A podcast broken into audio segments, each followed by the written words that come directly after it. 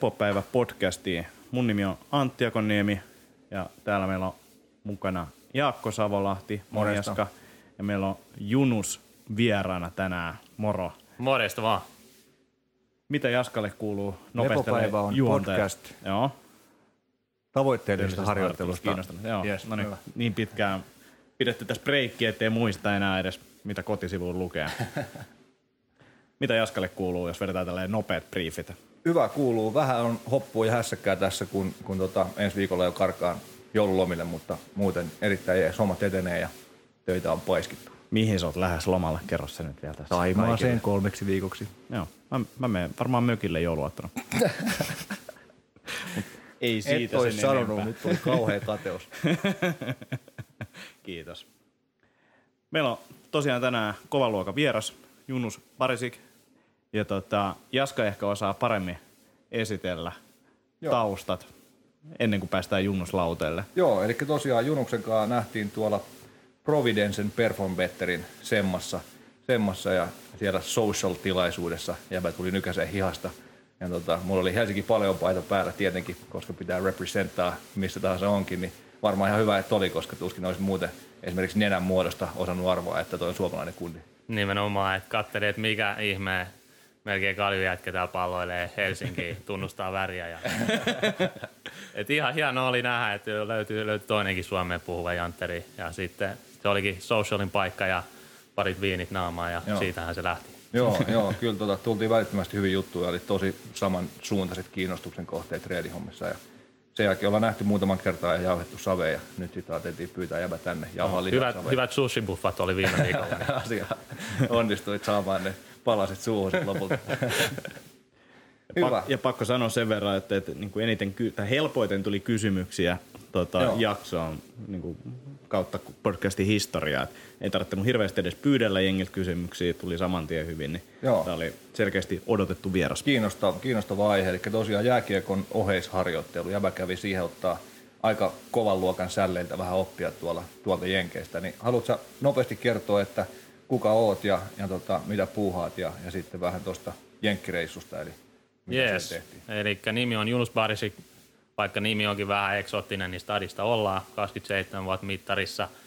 Fysiikkavalmentaja ja tosiaan kävin tuossa kesän syksyn aikana Jenkeissä ihan junnuista ihan pro-tasolle asti valmentamassa jääkiekkoilijaita.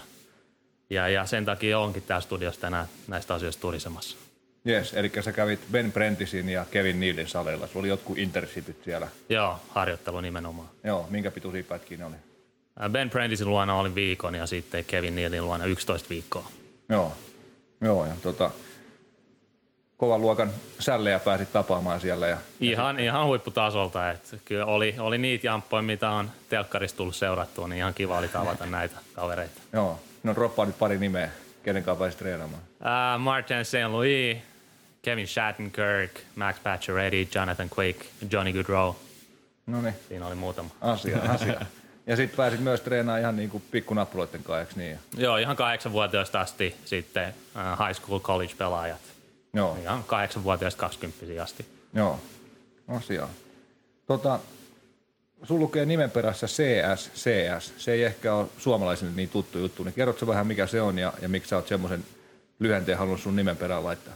Joo, eli se on Certified Strength and Conditioning Specialist, eli se on fysiikkavalmentajan ammattitutkinto Jenkeistä.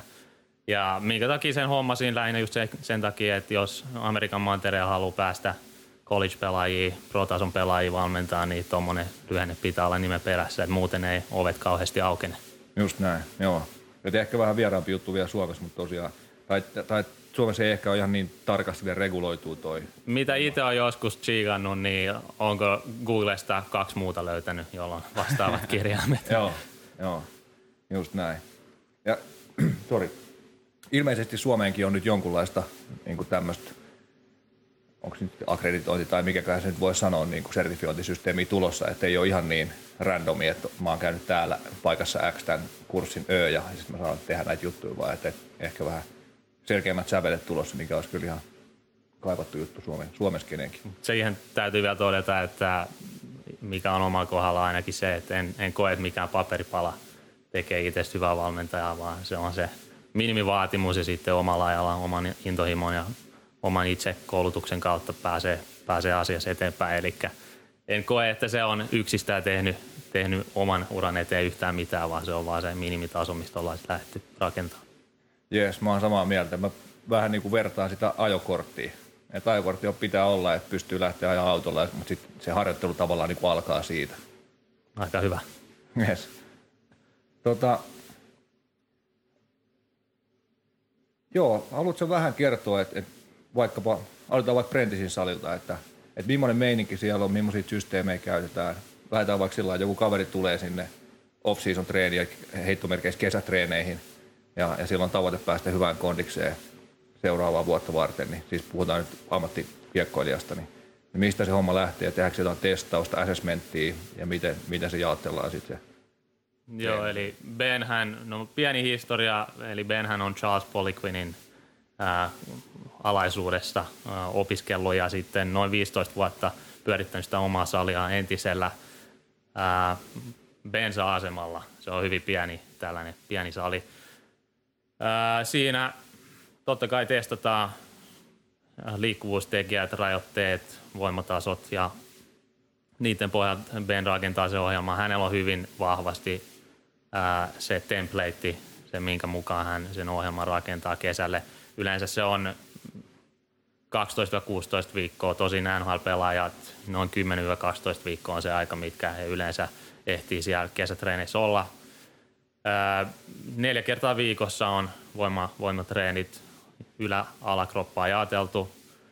Yläkropassa maanantai, tiistai, korjaan, yläkroppa maanantai, alakroppa tiistaina. Ne on voimapainotteisia ja sitten oletetaan keskiviikko välipäivä, torstai, perjantai, yläkroppa, alakroppa on sitten dynaamisia eli räjähtävyyteen panostavia. Eli ne on jaoteltu tuolla tavalla. Tosin täytyy sanoa, että just sen takia, että ne on niin edistyneitä jamppoja, ketkä siellä treenaa. Eli jos me puhuttaisiin 20-vuotiaasta lätkäpelaajasta, joka pelaa mestistä, niin ei varmasti olisi mitään järkeä lähteä tuolla tavalla jaottelemaan. Sitten Benillä on 3-4 viikon jaksoihin jaettu se kesätreeni off-season ohjelma. Eli hänellä ensin on accumulation, eli korkeampi volyyminen treenijakso, just niin 3-4 viikkoa. Sen jälkeen on intensification, eli lähdetään loadaamaan enemmän, laitetaan tanko enemmän rautaa, voimapainotteisempi. Sitten tulee accumulation 2, ihan vähän erityyppinen, mutta taas korkeamman volyymin jakso. Ja sitten ennen kuin pelaat lähtee training campille, niin siinä on intensification kaksi ja siinä sitten panostetaan vielä enemmän voimaa, joka sitten koitetaan muuttaa räjähtävyydeksi. Ja sitten kesä on, kesä on paketissa ja jätkät on valmiita. Onko noin kaksi viimeistä niin kanssa samanpituisia?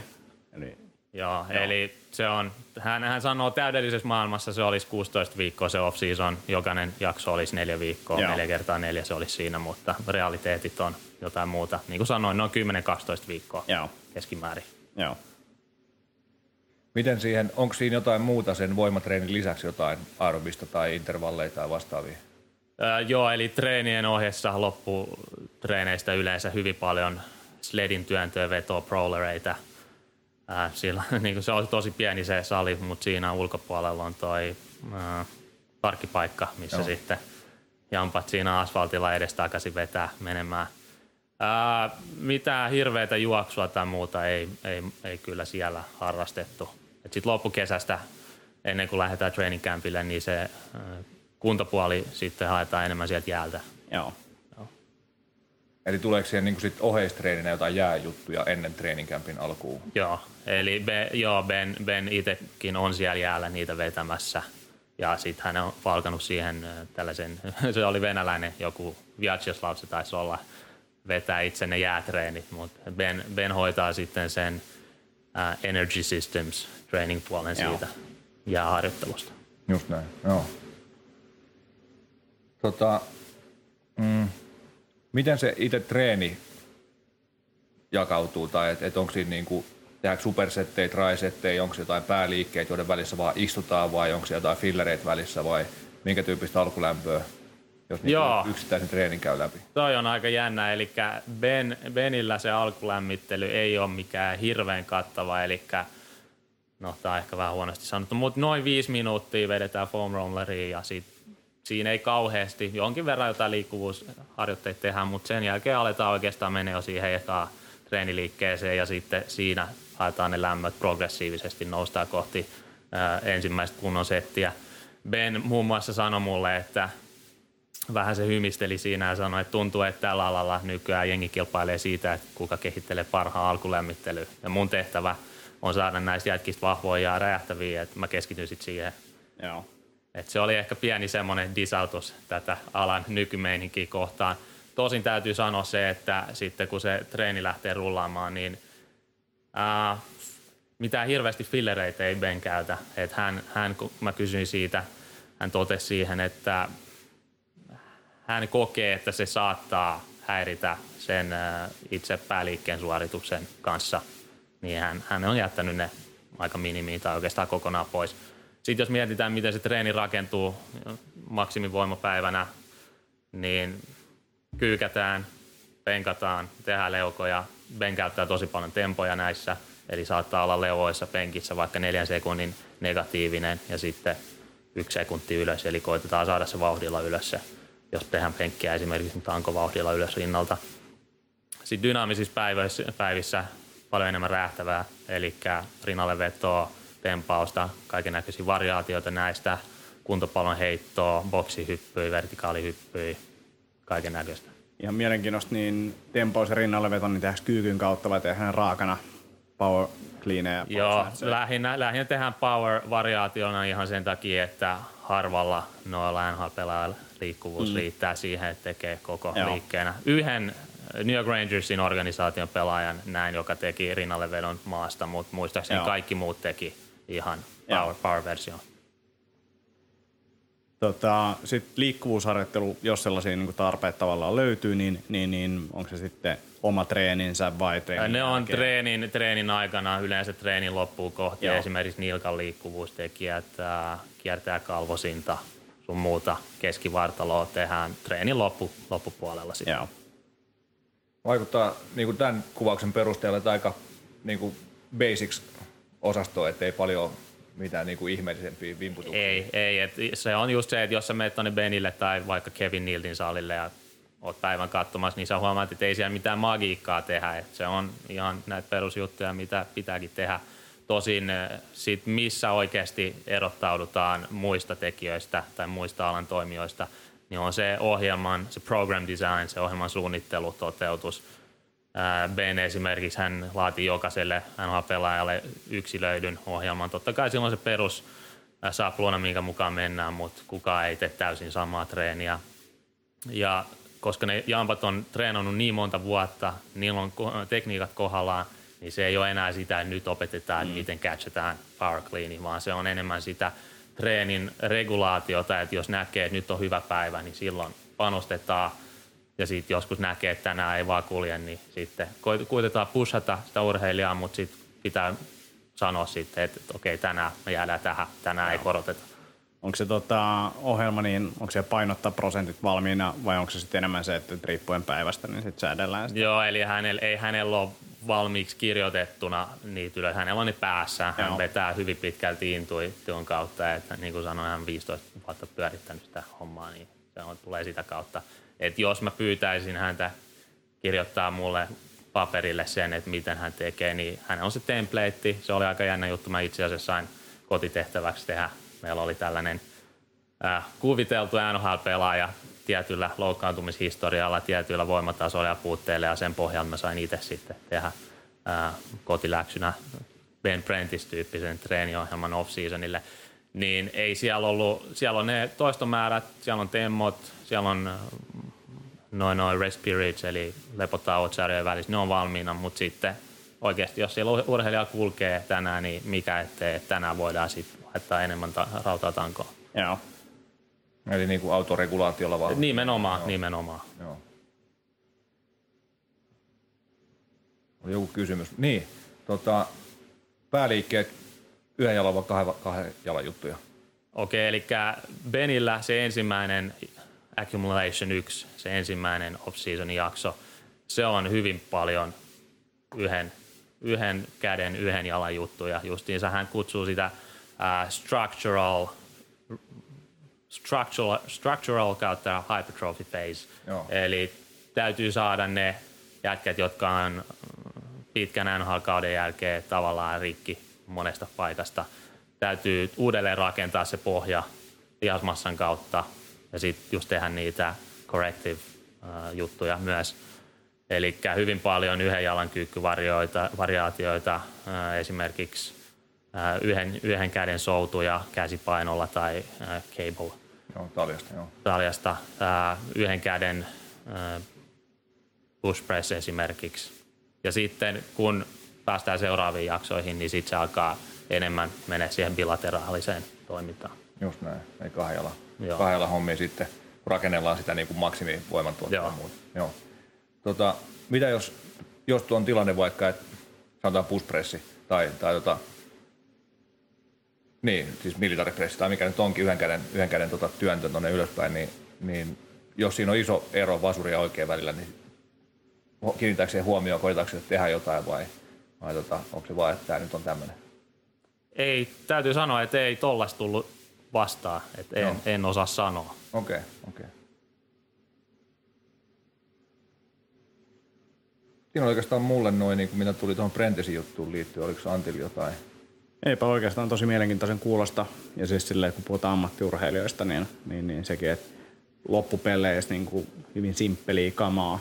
Et, et, ei sielläkään ole mitään magiikkaa. Ehkä tota just toi lämmittelyhomma, niin, niin, niin mitä painonostopuoleen noita huippu bulgarialaiset valmentajilta, niin sielläkin sama meininki, että mitä vähemmän lämmittelyä käyttää aikaa, sitä nopeammin päästään tosi toimii ja säästetään voimia siihen, että, että, että turhaa siihen niin kuin, tai minimoidaan se määrä, mitä siihen menee aikaa, koska se ei, ei tietyssä mielessä ole kehittävää. Sitten tietty eri, jos siellä on corrective kamaa, niin, niin sitten sillä on joku tarkoitus, mutta tota, muuten niin ei vaan niin kuin, tehdä sitä sen takia, että, että, että on tapana tehdä näin. Niin, aivan. Ja sitten se lämpö tulee siinä niin kuin tekemisen myötä. Joo. Mikä, Ja, ja se tarvitaan joka tapauksessa tavallaan mun mielestä, että ne, se lämpö pitää hakea myös sillä itse liikkeellä ja totuttaa mm. se kroppa siihen, nyt tehdään tämmöistä ja ehkä vähän tunnustella sitä, mikä se päivän, päivän kunto tänään on ja että onko se jotain kolotuksia näin. Aivan. Mä en hirveästi polikinin jutusta tiedä, mutta mä oon ymmärtänyt, että toi on niin polikinin style myös, että, Joo. että niin kuin ei, ei, ole mitään hirveän fancy alkulämpöä, vaan että ruvetaan kyykkää ja sitten ruvetaan lisää siihen kyykkyyn painoa. Olisiko tota, sulla tuolta Prentisin hommista vielä jotain, jotain mitä haluaisit sanoa? Joo, eli se mitä jäi myös mieleen, niin se on sellainen hyvin tiukka ja systemaattinen lähestymistapa treenaamiseen ja diettiin. Eli hän myös kirjoittaa ne pelaajien ravinto-ohjelmat kesälle ja ää, kaikki, kaikkea mitataan ja kaikkea seurataan. Se on hyvin isossa osassa sitä treeniä, että mitään ei tehdä vasurilla, että kaikki, kaikilla on tarkoitus. Esimerkiksi hän pi- pihti mittaa jokaisen jakson, eli neljä kertaa kesän aikana, jokaisen jakson lopussa jokaisen NHL-pelaajan rasvaprosentit ja sillä sitten pystyy pitää silmällä sitä, että miten he on syönyt, miten he on nukkunut treenaamisen ohessa, koska jos ne jätket on neljä tunnin settiä, puolentoista tunnin settiä viikossa siellä salilla, niin kuitenkin se on se päälle 160 tuntia viikossa, mitä ne tekee muita juttuja, niin nekin pitää olla kondiksessa. Joo. Eli onko se niin biosignature-tyyppiset mittaukset vai? Joo, hän sanoi, että se on siltä pohjalta, mutta siitä on kehitelty vielä joku seuraavan tason juttu. Niin just. Joo, next. Joo. Joo. Tota, mitä kaikkea mitataan ja seurataan? Eli justiinsa, no hän esimerkiksi näytti mulle sen, hänellä on toi Mäkki, missä hänellä on jokaisen ää, valmennettavan mm, treeniohjelma. Ei ole, näyttää vähän Excel-taulukolta, mutta hän sanoi, että hän oli palkannut siihen jonkun äh, softa-ohjelmoijan tekemään hänelle täysin äh, yksilöidyn sen pohjan siihen. Ja mitä hän jotain näytti, niin siellä on jokaisen, jota hän on joskus valmentanut, niin kaikki treenit, oli se sitten kymmenen vuoden takaa tai mitä, niin kyllä sitä löytyy sitä dataa sitten tarvittaessa. Joo. Joo. Mittaillaanko jotain syke, sykevälivaihtelut, HRVtä tai... Siitä ei ollut. Et, ei, ei oikeastaan. Et enemmän just sitä, että painot, toistot, lepotauot. Ja hän oli, hän oli tosi tarkka lepotauoissa, että siinä oli, jos oli 90 sekuntia, niin hän laittoi siihen tuon tuollaisen keittiö, mikä mittari. Munakello. Munakello, 90 sekuntia, se alkaa piippaamaan sitten, että nyt, nyt on sun vuoro. Joo. Joo. Millainen se treenisysteemi oli siellä? Oliko se niin kuin, siellä oli kasa pelaajia, joita kaikki se valmis vai oliko ne one-on-one-sessioita? Vai? Joo, se on one-on-one ja Benhän kesän aikana valmentaa vain ja ainoastaan NHL-pelaajia. Et jos siellä on AHL-pelaajia tai Euroopasta tulevia äh, amerikkalaisia tai sitten college, high school pelaajia, niin sitten Benin apulaisvalmentajat hoitaa ne. Niin. Joo. Okei. Et Benillä on sitten kesällä yksi avustaja, joka sitten auttaa häntä niissä NHL-pelaajan valmennuksissa, koska joskus voi olla, että kaksi pelaajaa tulee samaan aikaan, niin, Niin. sitten apulainen ottaa toisen. Joo. Yes, eli, eli tosiaan niin kuin personal trainingia siis Se oli nimenomaan. Ei, ole, ei ole small group juttu tai mitään vastaavaa. Joo. All right, asia. No jos jutellaan siitä Neilin, Kevin Neilin hommista, niin, niin se oli New Jerseyssä. Siellä jäbä oli vähän pidempään. Millaiset päällimmäiset tuntemu- tuntemukset siitä fiilikset jäi? Joo, aika erilainen lähestymistapa tietyiltä osin. Tosin totta kai hyvin paljon samoja asioita. Sitten persoonana ehkä jäi eniten mieleen se, että Ben on silleen, että mä oon tehnyt tätä niin kauan, mä tiedän nämä jutut. Mä en tiedä, että onko tuolla enää mitään, että mitä mä kauheasti voin uutta oppia. Mutta Kevin sanoi, että, että jos hän ja Ben joskus juttelisi, niin kävisi varmaan silleen, että Ben olisi tosi vahvasti sitä mieltä, että hänen hommansa on oikea tapa tehdä asioita, mutta Kevin olisi silleen, että jaa, no kyllä varmaan voi tehdä asiat noinkin. Niin. Joo. Et, et se tuli kyllä aika pitkälti henkilöistä mieleen. Et tosin Kevinhän muutenkin, niin hän on kouluttautunut fysiikkavalmennuksen ohella myös ää, urheiluhierojaksi ja sitten on näitä PRI-juttuja, missä, mihin hän on hyvin paljon panostanut, niin sitä osaamista löytyy sitten monelta kantilta ja sitä osaamista koko ajan haetaan lisää. Se tuli mm, hyvin paljon esille sieltä. Joo. Joo, tota, siellä Neilin salilla tosiaan niitä PR-hommia käytetään, mutta onko, oliko jotain, jotain muita, eikä Postura Restor- Restoration Instituutin näitä erilaisia hengittelysekoiluita ja muita, muita ihmeellisyyksiä? En ole vieläkään tehnyt niitä aktiivisesti. Ei ihme. Oliko jotain muita isoja eroja siinä, miten se treeni koostetaan tai, tai mitä siihen kuuluu ja Joo, jos yleisellä tasolla katsotaan, niin tietysti pitää osaa pelata se niin päin, että Kevin Nildin salilla hyvin paljon enemmän high school-pelaajia, college-pelaajia, muutama pro-pelaaja, AHL, NHL-pelaaja. Ja hän sanoi, että justiinsa tälle kesälle hän oli muokannut sitä omaa systeemiään siihen malliin, että aikaisemmin oli just ollut neljä voimaharjoittelukertaa viikossa ylä-alajakonen, nyt oli kolme voimaharjoittelukertaa viikossa koko kroppa joka kerta, eli saattoi olla maanantai, keskiviikko, perjantai ja sitten välipäivät tiistai, torstai, niin ne oli sitten conditioning-päiviä. Eli silloin tehtiin vaikka sprinttejä ulkokentällä tai crawleria työnnettiin, vedettiin, Joo. tempojuoksuja noin 70 prosenttia maksimista aerobisen pohjan kasvattamiseksi. Tämä oli aika iso ero. Joo. Miten sitten, jos menee siihen itse treeniin, niin, niin miten poikkeaa, tai mitä, mitä Nelli tekee, eli, tai Niili tekee, että mitä siinä on alkulämpöä, sitten tulee jotain pääliikkeitä ja sitten se jatkuu jotenkin. Joo, eli jos lähdetään miettimään, että miten se rakentuu, niin alkulämpö, siinä on se sama noin viisi minuuttia foam rollaus kuin Ben Prentisillä, tosin sekin on. Jos Ben Prentisillä se oli, että urheilija rullasi vähän sen mukaan, että mikä kolotti sinä päivänä, niin siellä Kevin Nealilla oli tarkalleen, että tehdään, tehdään tämä ja tämä ja tämä ja ennen joka treeni tehdään. Yhdeksän, yhdeksän kohtaa oli mun mielestä siinä, mitä rullattiin. Oliko se, se kaikille sama vai? Joo, tai no se oli siellä seinällä se valmis template ja sitten sen mukaan mentiin. Toki tarvittaessa sitten voitiin lyhentää sitä, mutta Joo. Joo. suuri osa teki sen.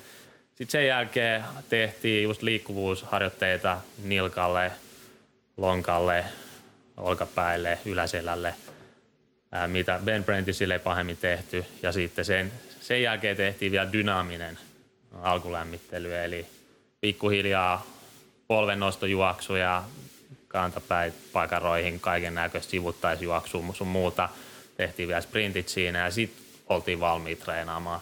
Et siinä meni noin 15, jopa 20 minuuttia riippuen miten nopeasti se veti läpi. Joo.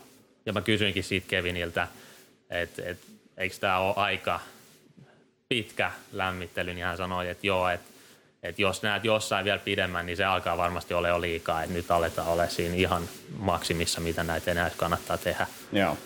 Ja sitten jos miettii sitä treenin rakennetta, jos niin kuin sanoin, niin oli koko kropan treeni, niin siellä nimenomaan käytettiin näitä fillereitä pääliikkeiden välissä. Et esimerkiksi jos ensimmäisen liikkeen oli rinnalle veto, niin siinä oli heti perään avustava liike, saattoi olla vaikka yhden jalan glu- glute bridge, ja sit siitä seuraavan oli äh, niin sanottu corrective, eli vaikka äh, lateral miniband walk, eli Joo.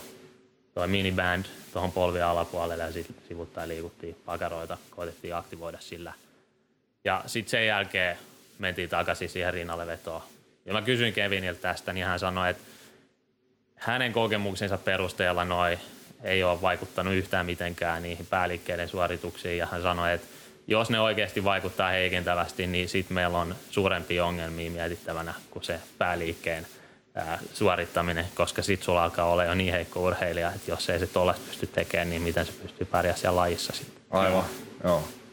Joo, mitä sitten? Sitten mentiin johonkin supersettiin tai trisettiin vai mitä? Joo, no lähinnä ne oli liikepari AB tai sitten oli joskus trisette ja ABC. Se oli hyvin pitkälti, siinä näkyy Mike Boylin vaikutus tuossa ohjelman suunnittelussa, eli pääliike, ja jota seurasi sitten, aha, Ja, Jaskan puhelin. no niin, eli pääliike, jota seurasi sitten avustava liike ja tarvittaessa sitten joku corrective, tai sitten oli ihan perusliikepari, saattoi olla vaikka käsipaino, penkkipunnerus ja sitten sen liikeparina käsipaino, yhden, yhden käden käsipaino, soutu. Joo. Joo.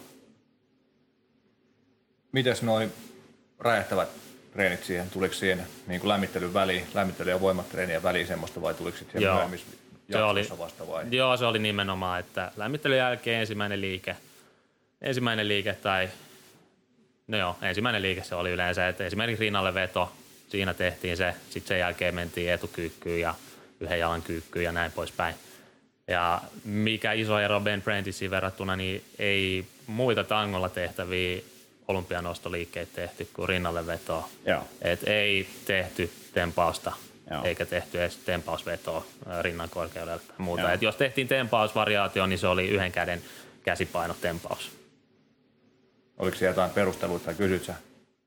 No, en suoraan kysynyt, mutta olkapäävammat, ei, ei riitä liikkuvuus, riski on liian suuri siihen, Joo. kuin mitä ne potentiaaliset hyödyt voisi olla. Joo. Toisaalta myös se, että jos miettii joku 16-vuotias lätkäpelaaja, silloin on paljon helpompi opettaa se yhden käden tempaus mm. muutamassa minuutissa, kuin jäädä hinkkaamaan koko kesä sitä tempaustekniikkaa. Kyllä. Aivan, joo. Onko Antti jotain? Eipä tähän. Ei, ei, Tähänkään. ei ole mitään. Tota, niin, se oli hauskaa, kun näytit sitä Nildin assessment sheetia, että mitä kaikkea siellä tehdään, niin siellä oli aika paljon FMS-juttuja ja aika paljon PR-juttuja. Niin oli sellainen oma fiilis siitä, että ihan hyvä, että, että, että ei tässä niinku ehkä ihan tyhmiä, tyhmiä assessmentteja itse ole ottanut, ottanut tehtäväkseen. Joo, se oli jokainen urheilija, joka tuli, niin kävi sen saman assessmentin läpi. Tosin sekään ei aina ollut se koko assessment sheet, vaan sitten tiettyjä asioita voi- voitiin jopa karsia. Mutta samat ongelmathan ne näkyy jääkiekkoilijaa siellä melkein henkilöstä toiseen, niin Joo. eipä siellä kauhean yllättäviä tuloksia yleensä löytynyt. Joo, ja mitkä ne on? Eli heikko nilkan liikkuvuus, eli esimerkiksi kyykkyä, jos pitäisi treenata, niin ei päästä pohjaan just sen takia. Toinen on lonkan, lonkan seudun nivusten, lonkan koukistajien no, heikot, ei, ei riitä liikkuvuus. Sekin, sekin on semmoinen juttu, että se näkyy hyvin monen jääkiekkoilijalla ja se pitää ottaa huomioon siinä Joo. ohjelmaa suunnittelutaessa. Sehän näkyy niin kuin kävelleessäkin monella sillä, että Joo. se asento on sellainen, että näkee, että okei, toi on varmaan lätkän pelaaja. Ja varsinkin juostessa Joo. kyllä lätkän pelaajan tunnistaa aina. Joo. Joo, oliko jotain noiden kahden muun lisäksi? Yleisesti ottaen olkapäät, ne, ne ottaa aika paljon hittiä lajissa ja ei kauheasti löydy liikkuvuutta siinä. Mm, noi on ne yleisimmät. Oliko jotain tavallaan, että tämmöisiä vammoja lätkän pelaajilla yleensä on, sen takia emme tee tämän tyyppisiä treenejä yleensä?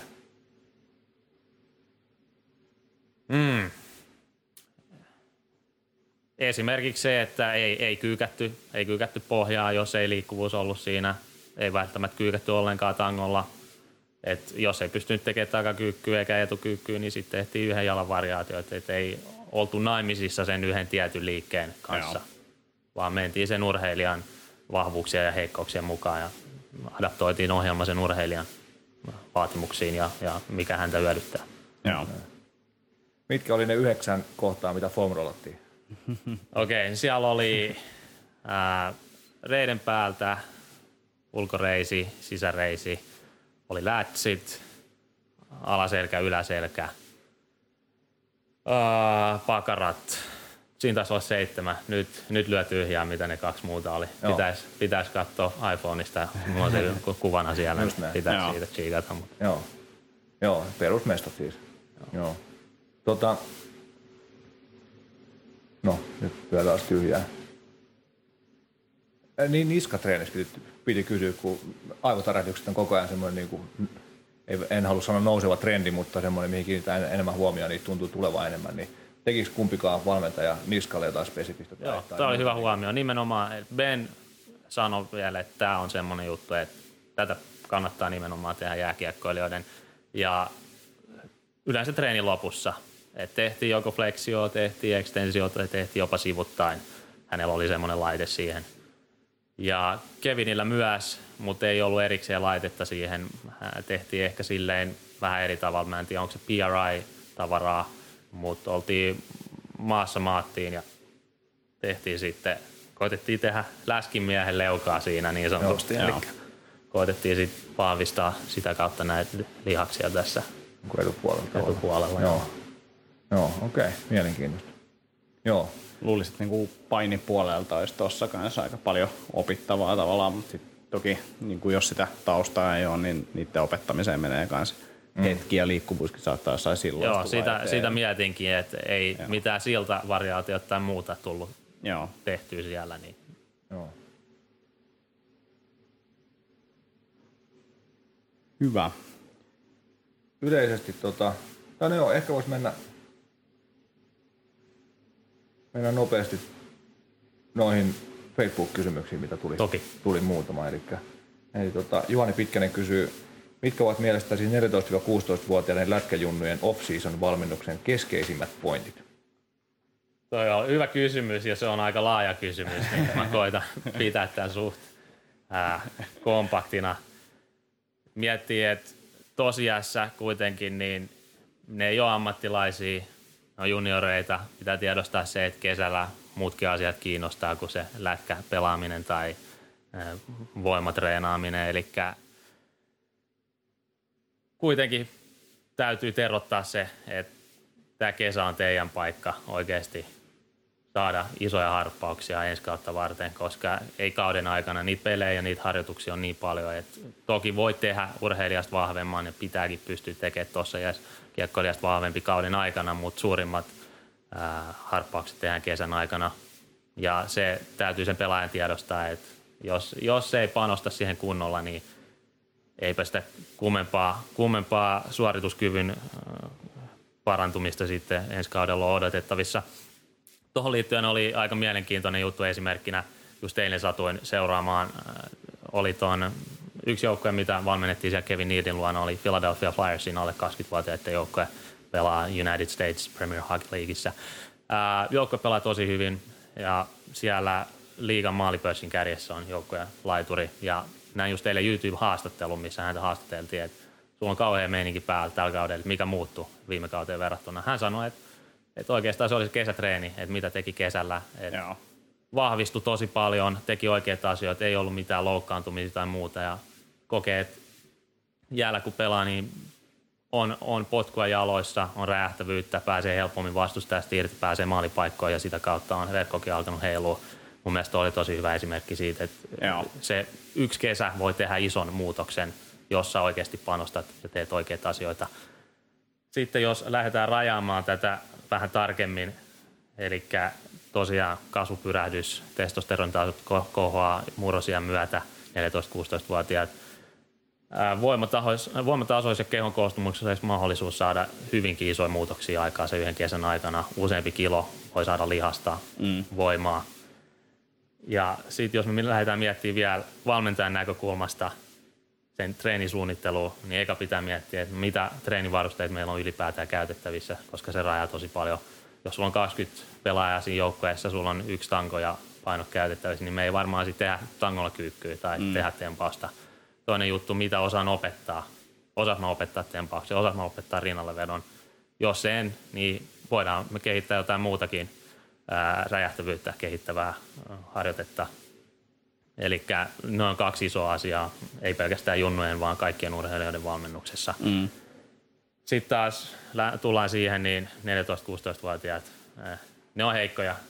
Ne on todella heikkoja. Eli voimataso ei ole paljon nimeskään. Ja et voi olla räjähtävä, jos et ole vahva. Et varmasti kiva katsoa YouTubessa, mitä Martin St. Louis tekee kesällä ja lähtee apinoimaan sitä, mutta se ei välttämättä ole sille junnulle se oikea homma. Eli progressiivista voimaharjoittelua, niin kuin puhuttiin aikaisemmin, käytiin läpi, mitä siellä on tehty, niin kyykkyy, maastavetoa, pystypunnerusta, leuanvetoja.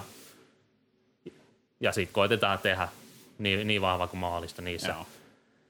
Ää, jaloista, jos puhutaan, sehän on jääkiekkoilijalle hyvin tärkeä osa. Reidet, takareidet, pakarat, keskivartalo. Eli kaikkien kykyvariaatioiden lisäksi takareidet, pakarat, koska ne tuntuu unohtuvan hyvin usein, ei pelkästään jääkiekkoilijat, vaan yleisesti kun sali näkee, niitä ei näe peilistä, niin ne voidaan unohtaa. Se on oikein. Ja, ja hyvin tärkeät myös yhdellä jalalla tehtävät variaatiot maastavedossa, kyykyissä, koska jääkiekossa hyvin paljon liikutaan myös, tai suurimmaksi osaksi liikutaan yhden jalan varassa, niin Joo. niin pitää olla myös unilateraalista voimaa. Keskivartalossa rota, rotationaalinen voima, rotationaalinen räjähtävyys, myös sitä. Sitten tuossa ikäluokassa vielä se oman kehon painohallinta, että liian usein näkee vielä sitä, että ei pystytä punnertaa kymmentä nättiä toistoa, mm. mutta sitten laitetaan jätkät penkkaamaan. Et se, ei ole, se ei ole välttämättä se oikea ratkaisu siihen. Ää, tekniikka, tekniikan korostaminen aina, se pitää olla pohjalla. Ja mieluummin niin, että rakennetaan se pitkällä tähtäimellä se urheilija, eikä vaan sen, että nyt meillä on yksi kesä ainoastaan aikaa, koitetaan saada kaikki irti siitä, vaan se, että mitä tämä urheilija tulee tekemään seuraavan kolmen, viiden vuoden aikana. Joo. Tuossa niin superhyvä pointti se, että, että, että niin kuin, kuinka paljon sitä tekniikkaa pitää korostaa ja se, että jos ei osaa opettaa niitä liikkeitä, niin niitä ei pitäisi opettaa. Itel tausta se, että jenkkiputisvalmentaja on joskus silloin 15 kesäisenä opettanut rinnalle vetoa. Mä edelleen korjaan niitä samoja virheitä niin kuin 20 vuotta myöhemmin.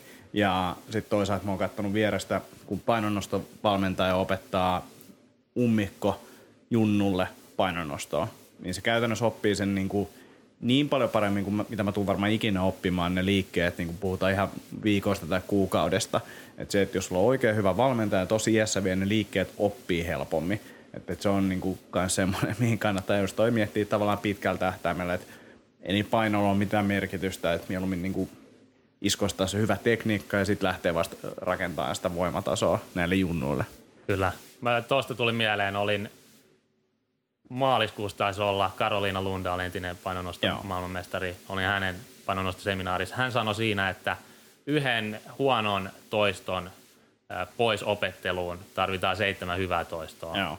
Niin se korostaa just sitä. Niin kuin sä sanoit, että jos sä oot 15-vuotiaan oppinut tekemään sen väärin, niin sä vieläkin korjaat niitä Kyllä. samoja virheitä. Joo. Tuli vaan mieleen tuosta.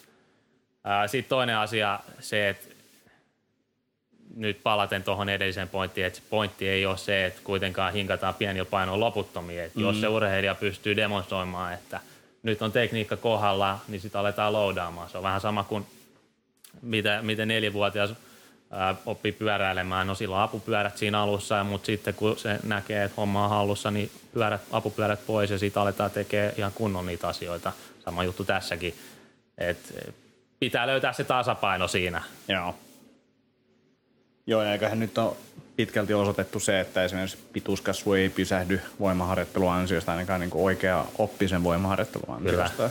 Niin, niin sellaisia niin kuin myyttejä ei enää pitäisi olla, se pitää olla vain fiksuus se treenaus. Nimenomaan. Sitten jos me mietitään,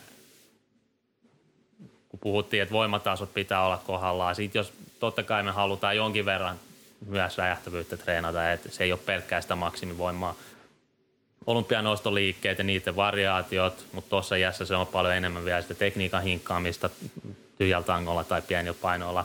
Mutta sitten kaiken näköiset kehonpainolla tehtävät loikat ja hypyt, niitä voidaan tehdä helposti. Siihenhän ei tarvita mitään eri, erityisiä varusteita. Voidaan mennä vaikka tuonne ulos tekemään niitä juttuja.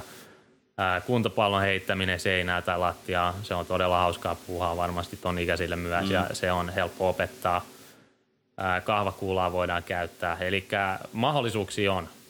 Se vaan pitää sitten miettiä, mikä se on valmentajan näkökulmasta se oma filosofia, mitä me halutaan saavuttaa se urheilijan kanssa ja tosiaan mitä itse pystyn demonstroimaan ja opettaa.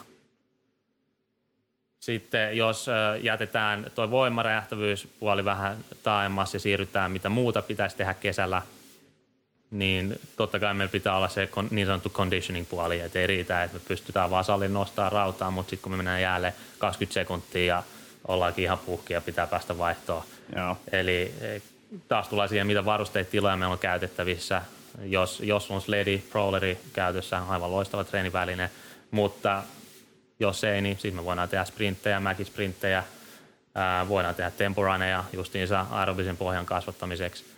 Eli pitää olla se aerobinen treeni siellä pohjalla ja sitten pitää olla anaerobinen treeni. Ja siinä pitää löytää semmoinen hyvä balanssi, että ei, niin kuin Suomessa tehdään hyvin paljon, niin tehdään vaan lenkkeilyä, pitkän matkan juoksua. Kuitenkin lätkä on pitkälti anaerobista urheilua, eli vaihdot on siinä noin 45 sekunnin korvilla ja sitten Joo. palautellaan se pari-kolme minuuttia vaihtopenkin puolella. Ledin työntelystä, vetelystä, niin, niin, niin lätkäs ilmeisesti, tai mitä te olette tehnyt, niin, niin, niin täydellä teholla mahdollisimman nopeasti vai onko sellaisia voimanostajat käyttää osa niin sellaisia hita, hidastemposempaa työntämistä. Dan John mun mielestä puhuu myös siitä aika paljon, että tavallaan työnnetään kantapää edellä – kelkkaa eteenpäin tai vedetään sellaisella rauhallisella tahdilla, joka sitten on ehkä pitkäkestoisempi treeni ja voi jopa palauttavana treeninä olla osalle hyvä. Molempia käytettiin, että se mitä ehkä enemmän tehtiin, niin justiinsa lyhyitä pyrähdyksiä Joo. nopeasti, koitetaan olla räjähtäviä siinä ja sitten palautellaan vähän pidempään. Joo. Sitten viimeisenä pointtina, mikä mulle tuli mieleen, niin se on off-season nimeltään just sen takia, että se on, pitäisi olla se off-season. Eli ei mennä jäälle, ollaan vaikka pari kuukautta ilman, ilman kiekkoilua just sen takia, että pitää antaa kroppan palautua edellisestä kaudesta. Jos otetaan vaikka NHL-pelaaja esimerkkinä, niin muistaakseni Martin St. Louis pelasi viime kaudella noin 110 peliä, eli runkosarja, playoffit, olympialaiset, ja tuohon ei ole edes laskettu niitä harjoituskauden pelejä. Joo. Niin se on valtava määrä. Sen lisäksi kauhea matkustus koko ajan päällä, ei, ei kroppa kestä sitä, että jos ei, jos ei anna palautusta kesällä. Ja kesä on myös se paikka henkisellä puolella palautuu, oli se sitten pro-tason pelaaja tai oli se junnu. Et vaikka hirveät, junnu yleensä hirveät halut on ympäri vuoden pelata ja treenata, niin jos kesä pitää treenata, niin ehkä se on sitten enemmän semmoista pelailua ja ei niin mm. ohjattua ja niin, niin miten sen sanoisi, täydellä teholla ja, ja että siellä valmentaja viheltää pilliä, vaan ehkä se on vaan kaveriporukalla vähän höntsäillään ja tämä myös auttaa siinä, että me pystytään niitä yli, ylirasituksesta johtuvia loukkaantumisia vähentää. Et kun jos me oltaisiin 12 kuukautta vuodesta luistimet jalassa ja Joo. oltaisiin aina, aina siinä jääkiekkoasennossa, mikä ei kuitenkaan pitkässä juoksussa kovin hyvä tee just niitä nilkan liikkuvuudelle, aiheuttaa myös ää, kroonisia nivusvaivoja, aiheuttaa ää, lonkan, lonkan, erilaisia lonkan koukista ja vaivoja. Tämä Kevin Nilt sanoi mulle esimerkiksi sen, että – parikymmentä vuotta sitten ei voinut kuvitellakaan, että 12-18-vuotias junnu, että hänellä olisi mitään kroonisia lonkakoukista ongelmia tai nivusvaivoja, jonka seurauksessa joutuisi leikkaukseen, mutta niitä alkaa tänä päivänä olla hyvinkin paljon, niin ei, ei ole semmoinen juttu, mikä normaalissa hyvässä treenissä tulisi, tulisi tapahtua. Joo. No, mun mielestä tosi hyvä pointti siitä, että, että tämmöinen niin liian aikainen spesialisoituminen vaan yhteen lajiin niin on aika iso ongelma nykyään, koska, koska kaikki haluaa tehdä niistä pikku, pikku pierueverteistään niin ammattilaisurheilijoita välittömästi. Ja sitten ehkä mennään siihen, siihen lankaan just, että neljävuotiaasta lähtien se on pelkkää sitä yhtä lajia. Että ei rakenneta hyvää liikkumispohjaa, ei rakenneta monipuolista osaamista, erilaisia lajeja. Ja sitten siellä on just, just kaikenlaista niin kuin siihen lajiin liittyvää ongelmaa ja loukkaantumista jo, jo entistä nuoremmalla Joo, kyllä. Hyvä. Hei, tota, mulle tuli mieleen, oliko Aki ei, tähän? Ei ollut yhtään mitään. Olet vaan tyytyväinen tähän muovautumiseen. Mm. Hyvä. No, no. Tuli mieleen kysyä siitä Prentisin Safka-ohjelmasta. tähän väliin? Et mi- mitä siinä oli? Oliko se joku tietyt, että syöt tähän aikaan tämmöistä ruokaa vai, vai et oliko, että et syöt tämän tyyppisiä ruokia vai, vai mi- mi- miten se niinku rakensi? No mä en sitä ihan tarkkaan nähnyt, että ei hän näyttänyt mulle mitään, että, että se olisi joku tietyllä kellon lyömällä tietty ateria, mutta ihan yleisesti ottaen ennen treeniä, mitä treenin jälkeen, jos syöt ampalaa, mitä, te, mitä syöt, mitä syöt illalla, eli ei siinäkään mitään ihmeellistä proteiinipainotteista, ää, lihaa, kalaa, sit hyvät rasvat totta kai, treenin ympärillä, ää, noin, noin hiilihydraatit ja sitten tietysti riippuen pelaajan ää, rasvaprosenttitasoista hän sanoi, että jos hänen pihtimittauksessaan pelaajalla oli, oliko se muistaakseni yli 14 prosenttia, niin hän sanoi, että et saa hiilareita ennen kuin olet alle 14 prosenttia. se oli, se oli tohon tyyliin. En nyt muista ihan tarkkaa prosenttilukemaa, mutta näin, näin suunnilleen. Okei, aika raju, raju veto. Joo. Veto kumminkin kovaa treenataan ja, Joo. ja hiilarit vähissä. Alright. Mielenkiintoista. Mutta se, se täytyy sanoa, että ihan välikaneettina oli aika mielenkiintoinen, kun olin tosiaan päivän verran siellä kesäkuussa ja näin Kevin Shattenkirkin, eli St. Louis Bluesin äh, huippupakki pelannut olympialaisissakin viimeksi Sochissa, niin äh, jätkä ei näyttänyt ollenkaan kiekkoilijat, oli semmoinen pula, pulaposkinen uh, toimistotyöntekijän näköinen. Ja sitten tosiaan, kun meni seitsemän viikkoa myöhemmin takaisin, niin se oli kyllä. Se, hän sanoi, että hän oli uh, uransa parhaassa kondiksessa, oli vahvempi, nopeampi kuin ikinä ollut. Ja oliko toissa viikolla, kun näin itse asiassa NHL.comissa Kevin Shattenkirkin haastattelun, hän kehu Ben Prenticein kesätreenejä, että se oli tehnyt ison Ilman muutoksen. siinä. Mutta tosiaan äh, ehkä pointti oli se, että noinkin lyhyessä ajassa, kun se pari kuukautta, niin pystyy näkemään jo tosi Joo. isoja muutoksia huippurheilijassakin. Kyllä. Joo. Joo, ja se Shattenkirk myös just siitä ravintopuolta puhui, että ei ole niin kuin aikaisemmin kiinnittänyt huomioon siihen, mutta nyt pantiin homma kuriin. Näinhän se oli. Joo. Sehän siinä oli se varmasti se yksi ö, isoimpia tekijöitä. Et voithan se treenaa niin kovaa kuin sä haluat, mutta jos ruokapuoli ei ole kunnossa, niin ei ne tulokset optimaalisia ole. Aivan. Näin. Hyvä. Otatko sitten Arin kysymys? Joo. Kun haetaan luistelun räjähtävyyttä, mitkä ovat ohjeisharjoittelun pääpainopisteet? Yes, tämä hyvä kysymys taas. Varmasti aika paljon samaa mitä äskenkin. Et varmaan vedetään nyt vähän nopeammin tämä läpi. Eli täytyy olla se voimapohja siinä. Oli se sitten 14-vuotias tai 24-vuotias jätkäpelaaja. Jälleen tulee siihen, mitä osat opettaa. Olympianostoliikkeet, niiden variaatiot, kaikki loikat, hypyt, kuntopallon heitto. Sitten mitä esimerkiksi Ben käytti paljon oli noin noin bands ja chains, Joo. eli ketjut ja äh, Kuminauhat. kuminauhat justiinsa räjähtävyyteen. Hän käytti myös tosi paljon edistyneempiä metodeja, eli saattoi olla bench press, bench press throw, eli heitettiin penkkipunneruksessa Joo. tankoa ilmaa, eli vähän pienemmillä painoilla totta kai, ja sitten siinä oli spotterit ottamassa aina kopin, ja koitettiin heittää se tankon niin korkealle ilmaan kuin mahdollista.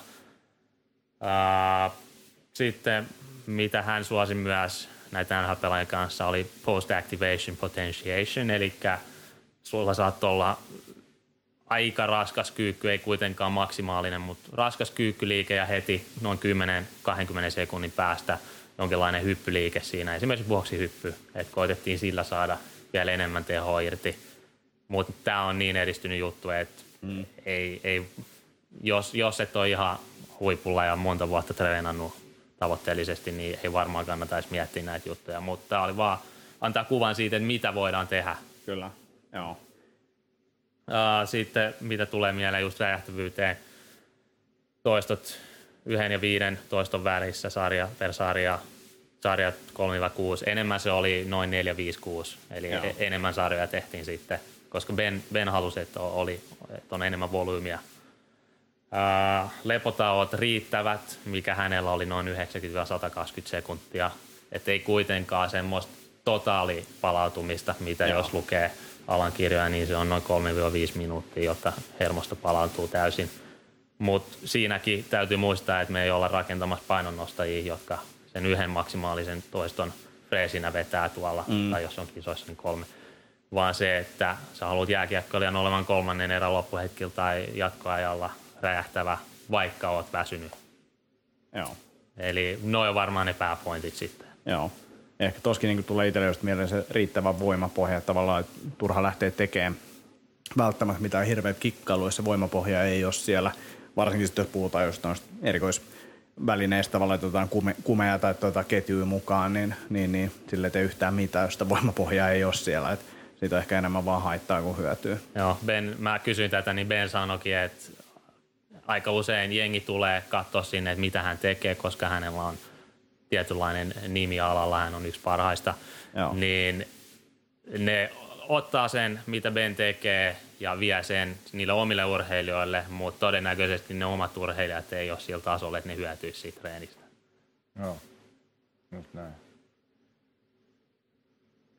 Ö, aika paljon puhuttiin niin kuin, olla kaavakuljetusta, hypyistä, niin kuin eteenpäin suuntautuvista jutuista. Onko jotain, sitten vähän mainitsit jostain niin kierto, kiertosuunnan räjähtävyydestä, niin onko tota, onko jotain sivuloikkia tai vastaavia tekeekö Beni tai, tai Joo, tekee, tekee sivuttain. Siinä on semmoinen Russian box, mä en ole nähnyt sellaista ikinä Suomessa, mutta, mutta sivuloikkaa koittaa nope, nopeasti rea- reagoida, eli nopeasti sivuttain hyppii siinä. Se on semmoinen se on tosi vaikea selittää, jos, jos ei ole nähnyt. Pitää Joo, Russian Box oli sen nimi. Sitten hän, mitä hän teki, oli semmoinen, se oli viiden loikan rata, eli hyppy eteen, sitten sivuttain oikealle, hyppy eteen, sivuttain vasemmalle ja hyppy. Niin se oli semmoinen rata, mitä hän, mitä hän käytti. Uh, muuta rotationaalista sitten justiinsa kuntopallolla Kevin Nealdilla tehtiin tosi paljon kaiken näköisiä, mä en tiedä mitä ne on suomeksi, mutta scoop ja sitten Joo. oli shotput, eli kuulantyöntöversiona. Niitä käytettiin hyvin Joo. paljon. Joo, joo, asia. Sitten Heikki kysyy tämmöisen ihan, ihan pienen ja simppelin kysymyksen, että mitkä ovat tärkeimmät tekijät pienentämään pelaajan loukkaantumisriskiä ja mitä harjoitteita kannattaa tehdä? Ja sitten jatkuu off-season voimaharjoittelun merkitys samaisessa asiassa. Yes. Yksi mitä Kevin Neal painotti justiinsa, mitä hyvin harva kiekkoilija tai urheilija varmaan muutenkaan tekee, on justiinsa se kunnollinen dynaaminen lämmittely.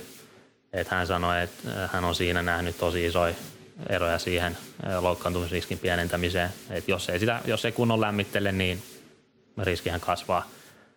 Uh, hyvän nostotekniikan opettelu, niin kuin me aikaisemmin puhuttiin, ja sitten egon jättäminen nurkkaan sekä sen nostajan että valmentajan puolelta. Et totta kai mikä sen parempaa, jos sun treenattava tänään tekee vaikka rinnallevedossa uuden henkilökohtaisen ennätyksen, mutta jos on kolme viikkoa sen jälkeen telakalla, niin oliko se sen arvosta? Mm, aivan. Ja sitten loukkaantumisriskin pienentäminen muuten, me halutaan rakentaa siitä pelaajasta vahvempi. Me halutaan laittaa siihen niin sanotusti niin paljon lihasmassaa, funktionaalista lihasmassaa, kun me pystytään. Ben sanoi, että kaikki ne lihasmassat ja kaikki voimatasojen no, nousemiset, mitä hän saa valmennettaville aikaan kesän aikana, niin ne on sen jääkiekkokauden jälkeen mennyttä.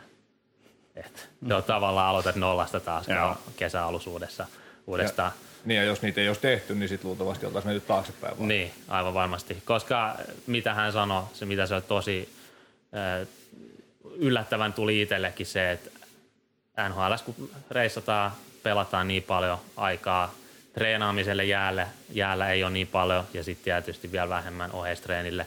Et hyvä, hyvä, jos saat 2-3 voimatreeniä kuukauden aikana NHL-pelaajana tehtyä. Joo. Kertoo, kertoo siitä, että ei tolla, kyllä ne, ne gainsit ne häviää sen kauden aikana Joo, sitten. Kyllä. Joo. Them gains. mitä muuta? Ihan ylipäätään järkevä voimaharjoittelu itsessään toimii loukkaantumisia vähentävänä tekijänä. Joo. Oliko mitään tasapainoharjoitteita tai jotain tällaisia, kun näkee välillä, että, että niistä on tutkimuksia, että polvi, polvioammat vähenee futiksessa tai jotain vastaavaa? Näkyykö o- niitä? Osaatko sanoa, minkä, minkä tyyppistä siis tasapainotreeniä? jollain tasapainon laudalla ja tällaisia. Joo. Ei käytetty yhtään. Joo. Et jos haluttiin parantaa tasapainoa, stabiliteettiin, tehtiin aika paljon yhden jalan suorituksia, kyykkyjä, maastavetoa sun muuta, mutta ei, en, ei muuta. Mulla on niinku sellainen pieni, pieni aavistus näistä tutkimuksista, että, että nämä, ketkä sai niinku tavallaan paremman loukkaan, pienemmän loukkaantumisriskin tasapainolaudalla, niin esimerkiksi voimaharjoittelun määrä saattaa olla aika minimaalinen tai sitä ei ollut silloin. Et, et se on vähän niin kuin kuulostaa siltä, että jos sä käytät kroppaa aktiivisesti ja niin kuin monipuolisesti, niin sille tasapainon laudalle ei välttämättä ihan hirveästi mm. niin kuin tavallaan tarvetta ole. Mutta tota, tuli vain mieleen, koska sitä näki jossain vaiheessa. Tämä on niin kuin se juttu, että tällä niin kuin futispelaaja pysyy ehjänä. Tuohon nopeasti mulla tuli mieleen, kun puhuttiin niistä sen voimapohjan luomisesta ja tässäkin on puhuttu jonkin verran niistä tosi kehittyneistä metodeista, että missä vaiheessa niitä kannattaa alkaa tekemään. Ää, esimerkiksi Montrealin Max Pacioretty, joka teki muistaakseni 39 maalia viime kaudella, on ben, Benin mukaan varmaan hänen salinsa vahvin jätkä. Teki askelkyykyssä 7 sekunnin negatiivisella 200 kilolla kakkosen. niin, se, se antaa jotain suuntaa siihen, että miten vahvoja nämä jampat oikeasti on. Joo ja missä vaiheessa sit kannattaa alkaa panostaa sitten tuommoiseen niin sanottuihin hifistelymetodeihin. Mm, mm, mm. Niinpä. Asia. Joo. Hei, nopeasti vielä kysymys noista keskivartalotreeneistä, että minkä tyyppistä juttua tehtiin, oliko Nellillä ja, ja tota, Brentisillä erilaisia juttuja? Tai? Ah, joo. Kevin käytti tosi paljon stability balleja justiinsa keskivartalon treenissä.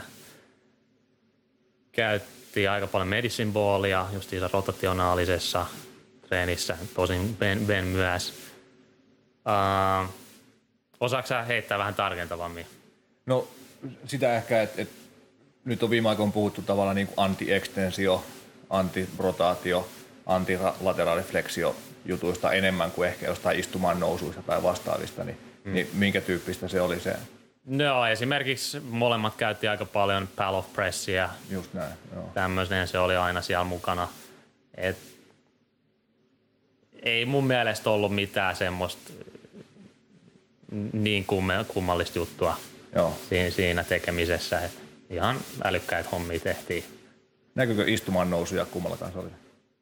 Ei muistaakseni ollut. Joo. Et ei ainakaan Kevinillä ollut niitä yhtään. Joo. Et tehtiin lankkuu sitten tai muuta, muuta vastaavaa ja siitä sitten vaikeampia variaatioita. Joo. Okei, okay, asiaa. Tota, minkä verran meillä on aikaa? Ei meillä ole enää aikaa. on ollut pitkä aikaa Alkaa hiljakseen loppua. Joo. Et tästä niinku super mielenkiintoista. Voisi jatkaa varmaan kolme tuntia. Kyllä. että tuntuu, että asiaa riittää. Että pitää ehkä ottaa uudestaan Joo, vieraaksi. Joo, että tämä oli kyllä niin kuin, super mielenkiintoista kuulla tuolta niin pro puolelta, mitä siellä tehdään. Tämä oli kyllä itsellä ainakin. Toivottavasti kuulijoille myös, mutta itsellä ainakin niin kuin, tosi mielenkiintoista kamaa. Vaikka Antin mielestä aika onkin loppu, niin mä en vielä suostu lopettaa, vaan kysyä, että tota, oliko jäbällä jotain, mitä olisit vielä halunnut sanoa, tai jäikö jotain niin kuin semmoinen viesti tavallaan sieltä sanomatta, mitä, mitä olisi mielessä vielä, vai oliko pääasiat tuli käytyä läpi? Pääasiat tuli käytyä, että ei mun mielestä ollut Joo. mitään sen kummempaa. Okei, okay, asia. Hyvä. Äh, kerrotko vielä, mistä sut löytää, mitä, mitä juttuja teet ja kaikki muut, jos jotain puffattavaa tai... Vai? Joo, netistä löytyy, eli next-level-athletics.com,